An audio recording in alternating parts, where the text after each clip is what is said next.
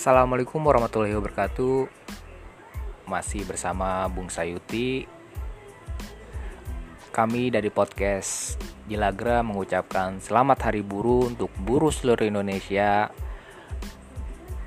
Semoga ke depannya seluruh buruh di Indonesia mendapatkan kesejahteraan dan hidup yang layak. Cukup sekian dari kami podcast Jilagra.